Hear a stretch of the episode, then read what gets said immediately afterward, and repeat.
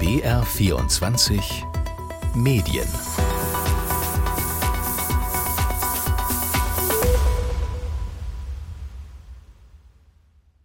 Herzlich willkommen zu BR24 Medien. Ich bin Linus Lühring und es gibt gerade wohl kein Unternehmen, in dem nicht irgendwie so eine Frage gestellt wird, nämlich, hm, sollten wir nicht auch mal was mit künstlicher Intelligenz machen? Auch in Radiosendern wird genau diese Frage gestellt. Erst in der vergangenen Woche hat zum Beispiel Hitradio N1 aus Nürnberg erklärt, dass man jetzt die erste KI-Chartshow im deutschen Radio im Angebot hat. Eine Stunde lang sollen die meistgestreamten Songs der letzten sieben Tage in Franken gespielt werden. Und das alles wird rausgesucht und moderiert von künstlicher Intelligenz. Dahinter steckt auch die Hoffnung, Künstliche Intelligenz und digitale Übertragung, die könnten dem Radio ganz neue Möglichkeiten eröffnen. Ein individuell zusammengestelltes Programm, halb von Menschen präsentiert und halb von künstlicher Intelligenz. Ist das das Radio der Zukunft? David Beck hat zu dieser Frage recherchiert. In seiner hundertjährigen Geschichte wurde das Radio schon oft für tot erklärt. Trotzdem erreicht es in Deutschland immer noch mehr als 50 Millionen Hörerinnen und Hörer täglich. Auch das junge Publikum ist dem Radio noch immer treuer als dem Fernsehen. Denn kein anderes Medium ermöglicht die besondere Art der Bindung, wie sie das Radio bietet. Es begleitet uns durch den Tag und überall hin. Doch mit Streaming- und Podcast-Plattformen steht dem Radio heute eine Konkurrenz gegenüber, die ganz neue Herausforderungen mit sich bringt. Sie bieten praktisch alles, was bisher dem Radio vorbehalten blieb. Auch die Möglichkeiten der künstlichen Intelligenz fordern das Radio heraus. Um zu bestehen, muss es sich anpassen. Doch wie?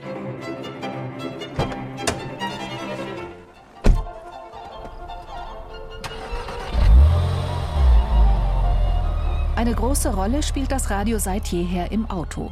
Oder besser gesagt, Audio spielt eine große Rolle. Oft ist damit das klassische Radio gemeint. Doch Kassetten, CDs, MP3-Player und Smartphones machen dem Radio schon seit Jahrzehnten immer mehr Konkurrenz. In Zeiten von Podcasts und Musikstreaming ist das Monopol des Radios im Auto längst gebrochen. Was früher das Autoradio mit UKW-Empfänger war, ist heute ein Entertainment- und Informationssystem, in dem das Radio nicht mehr die Hauptrolle spielt, nur noch eine Anwendung von mehreren ist. Was macht der normale Mercedes-Fahrer dann beim Einsteigen? Christian Hufnagel leitet das ARD Audiolab. Das Viererteam arbeitet ständig am Radio von morgen. Sie entwerfen zum Beispiel Apps für die Radiosender der ARD. Dabei schauen sie auch auf das Auto und fragen bei Herstellern nach, wie Radio heute genutzt wird, um zu verstehen, wie es in Zukunft funktionieren kann. Wir haben im Mercedes sehr viel personalisiert. Also man hat einen Last Mode. Das bedeutet, ich komme ins Fahrzeug hinein. Das, was ich vorher gehört habe, wird automatisch auch wieder verbunden. Thomas Zeughardt, verantwortlich für das Entertainment-System in den Autos von Mercedes-Benz. In der neuen E-Klasse zeigt er Christian Hufnagel, wie das Entertainment-System aufgebaut ist und welchen Platz das Radio dort heute noch hat. Wir haben personalisiert im Fahrzeug auch verschiedenste User. Also wenn eine Familie ein Fahrzeug benutzt, äh, jeder kann sich das einrichten. Und insofern ist man immer wieder personalisiert in dem, was man eigentlich konsumieren oder hören will. Und natürlich, wenn man ein Radio äh, meiste Zeit hört, hat man dann auch wieder sein Radio als allererstes da.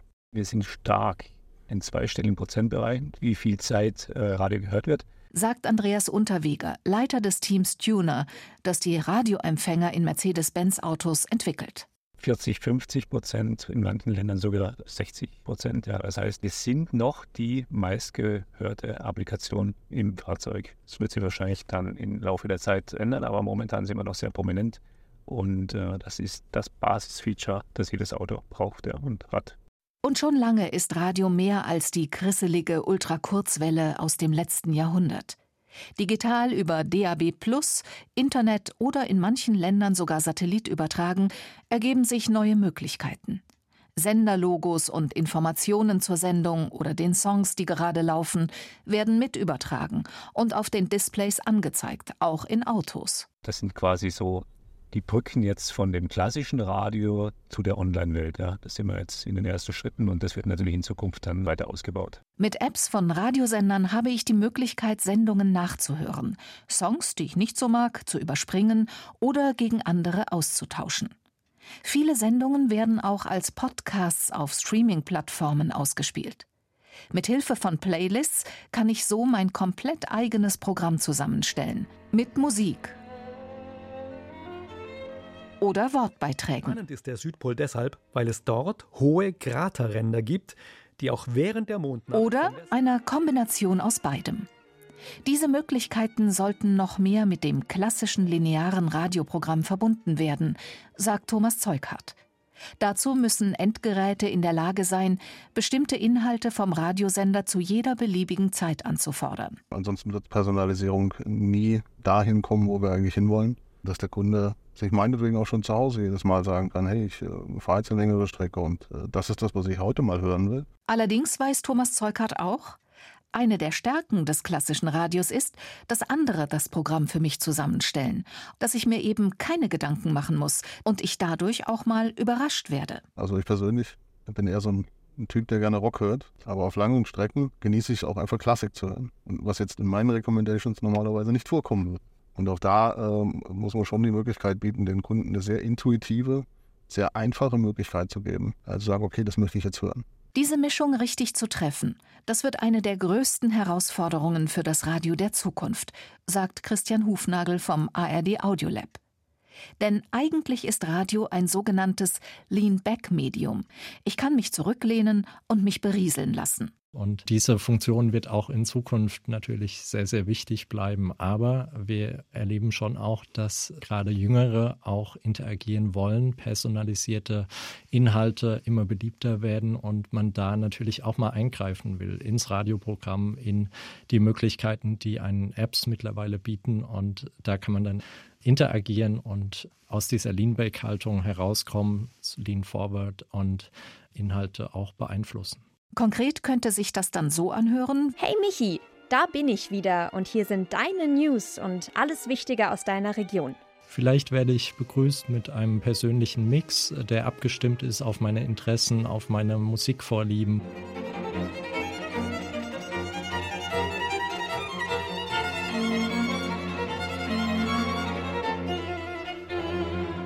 Wer sich mit dem Radio der Zukunft beschäftigt, kommt um einen Namen nicht herum. Yeah, my name's James Cridland. Allein schon wegen seiner Berufsbezeichnung. I am a radio futurologist. Der Australier James Cridland bezeichnet sich selbst als Radiofuturologen.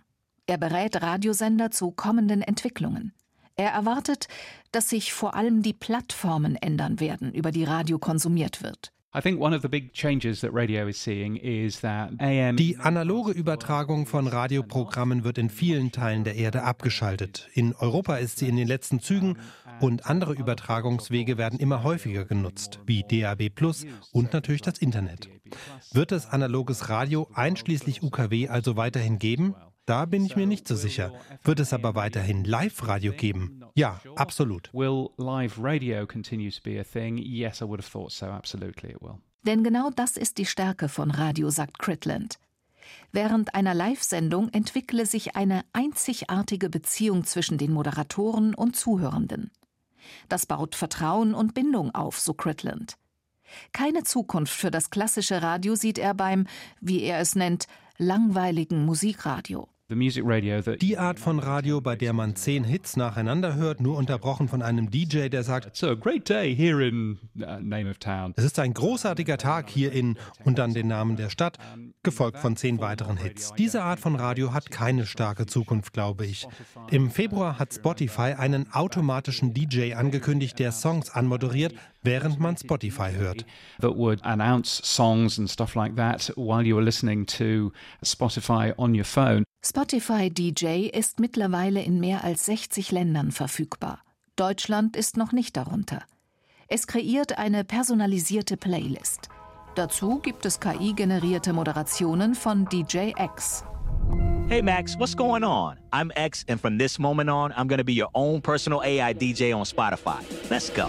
Gespielt werden Songs, die einem gefallen, gefallen könnten oder mal gefallen haben. Up next, I know you've been on a summer song kick lately, so I went back for some of your old summertime favorites. See if it warms you up. Bei der Entwicklung eines solchen KI-DJs hilft Spotify ein Datenschatz von mehr als einer halben Milliarde Nutzern. Daraus entwickelt das Unternehmen sehr genaue Personalisierungsalgorithmen. Die Stimme von DJ X ist KI geklont und gehört ursprünglich dem Head of Cultural Partnerships von Spotify und ehemaligen Podcast-Host Xavier Jernigan. Das funktioniert aber nicht nur auf Streaming-Plattformen. Auch das klassische Radio könnte zunehmend personalisiert werden, glaubt James Critland. As an example, there's a radio station in the UK called Absolute Radio. Die Morning Show des Radiosenders Absolute Radio aus dem Vereinigten Königreich zum Beispiel wird über unterschiedliche Sender ausgespielt. Das Hauptprogramm von Absolute Radio natürlich, aber auch Absolute Radio 60er, 80er, 90er und so weiter. Es ist, was Moderation und Beiträge betrifft, jedes Mal dieselbe Morning Show, doch die einen bekommen dazwischen Lieder aus den 60ern, die anderen aus den 80ern oder wie auch immer. Das ist eine Form der Personalisierung. Die Hörer bleiben bei der Marke Absolute Radio. Sie hören eine Morning Show, die live ist, aber sie ist, je nach Sender, den sie eingestellt haben, ein bisschen nach ihrem Musikgeschmack personalisiert. Personalized for what you want. Viel mehr Personalisierung oder gar Interaktion ist aber über klassische lineare Ausspielwege nicht möglich. Um meine Lieblings-Morning-Show dann zu hören, wenn ich zur Arbeit fahre, brauche ich eine spezielle Plattform. Unabhängig davon, wie diese umgesetzt werden könnte, sind die Inhalte dann aber nicht mehr live, zumindest nicht so, wie die meisten Menschen live verstehen. Das heißt aber nicht, dass diese Art Radio den Charakter eines Live-Programms verlieren würde. Die Definition von live ist nicht immer einfach. Sehr wenig Radio ist tatsächlich richtig live. Wegen der Art und Weise, wie das Signal zum Sender kommt, gibt es schon eine Verzögerung. Eine Sekunde Verzögerung würden aber wahrscheinlich die meisten noch als live durchgehen lassen. I think live um, uh, is, you know, it's very important to be able to talk about, um, you know, what's going on. Als lokaler Radiosender ist es wichtig, über das Wetter sprechen zu können, was gestern beim Fußball passiert ist oder was es mit dem Lied auf sich hat, das wir eben gehört haben. Darin ist Radio richtig gut. Muss das alles 100% live sein? Wahrscheinlich nicht. Kann es früher am Tag aufgenommen sein? Auf jeden Fall. Ich glaube, das sind Dinge, über die wir diskutieren können. Aber wir erkennen Radio, wenn wir es hören. Und wir hören den Unterschied zu einem Podcast, wenn wir einen hören. Voraufgezeichnete Radioinhalte on Demand abspielen, das gibt es bereits. Etwa in der ARD Audiothek. Die App NPR One des US-amerikanischen öffentlichen Radiosenders NPR spielt beim Öffnen der App die neuesten Nachrichten, dann einzelne Beiträge oder Podcast-Folgen. Ein Algorithmus analysiert, welche Art von Beiträgen durchgehört oder übersprungen wird. So sollen die Inhalte auf Dauer meinem Geschmack entsprechend personalisiert werden. Durch Auswählen des gewünschten Lokalsenders, zum Beispiel WNYC für New York, ist es möglich, Inhalte aus der Region der Hörer vorzuschlagen. WNYC, bringing NPR News to New York City on the WNYC app, wnyc.org and here on NPR One. Bisher haben diese vermeintlichen Zukunftsradios das klassische Radio aber nicht abgelöst. Es wird eher aus einer anderen Ecke angegriffen. Bei Musik hat das Radio schon lange Konkurrenz. Menschen hören am liebsten die Musik, die sie kennen und mögen, und das geht mit Schallplatten, CDs oder MP3-Playern viel einfacher als mit dem Radio. Neue Informationen, Impulse oder Inspirationen über Wortinhalte können diese aber kaum oder gar nicht übermitteln. Hier war das Radio mit seinen aktuellen Informationen oder überraschenden Inhalten lange im Vorteil. Mit dem Aufkommen von Podcasts Anfang des Jahrhunderts hat sich aber auch das verändert. Auch für Privatpersonen wird es immer einfacher, Audioinhalte zu erstellen und einem breiten Publikum anzubieten. Zwar werden einige Podcasts auch linear gesendet, aber die Hauptausspielwege sind andere. Ihr findet uns überall dort, wo es Podcasts gibt und überall, wo es Podcasts gibt. Überall dort, wo es Podcasts gibt. Und überall, wo es Podcasts gibt. Überall, wo es Podcasts gibt.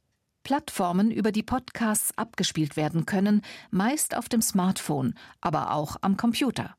Womöglich hören Sie diese Sendung gerade als Podcast über eine solche Plattform in der ARD Audiothek, bei Apple Podcasts oder Spotify. Hallo, ich bin Sarul. Sarul Krause-Jentsch ist Leiterin des Podcast-Bereichs für den deutschsprachigen Raum bei Spotify.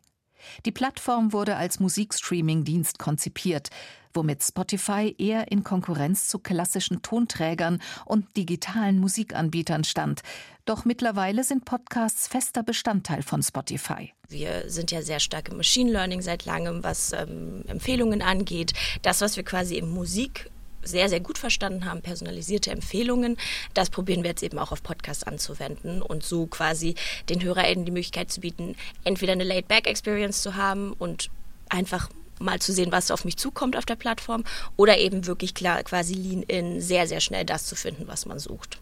Mit Daily Drive, einer automatisch kuratierten Playlist mit Musik und Nachrichten, versucht Spotify die klassische Radio-Experience zu imitieren, mit einem persönlichen Touch.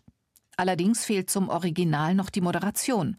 Doch auch in diesen Bereich drängt Spotify.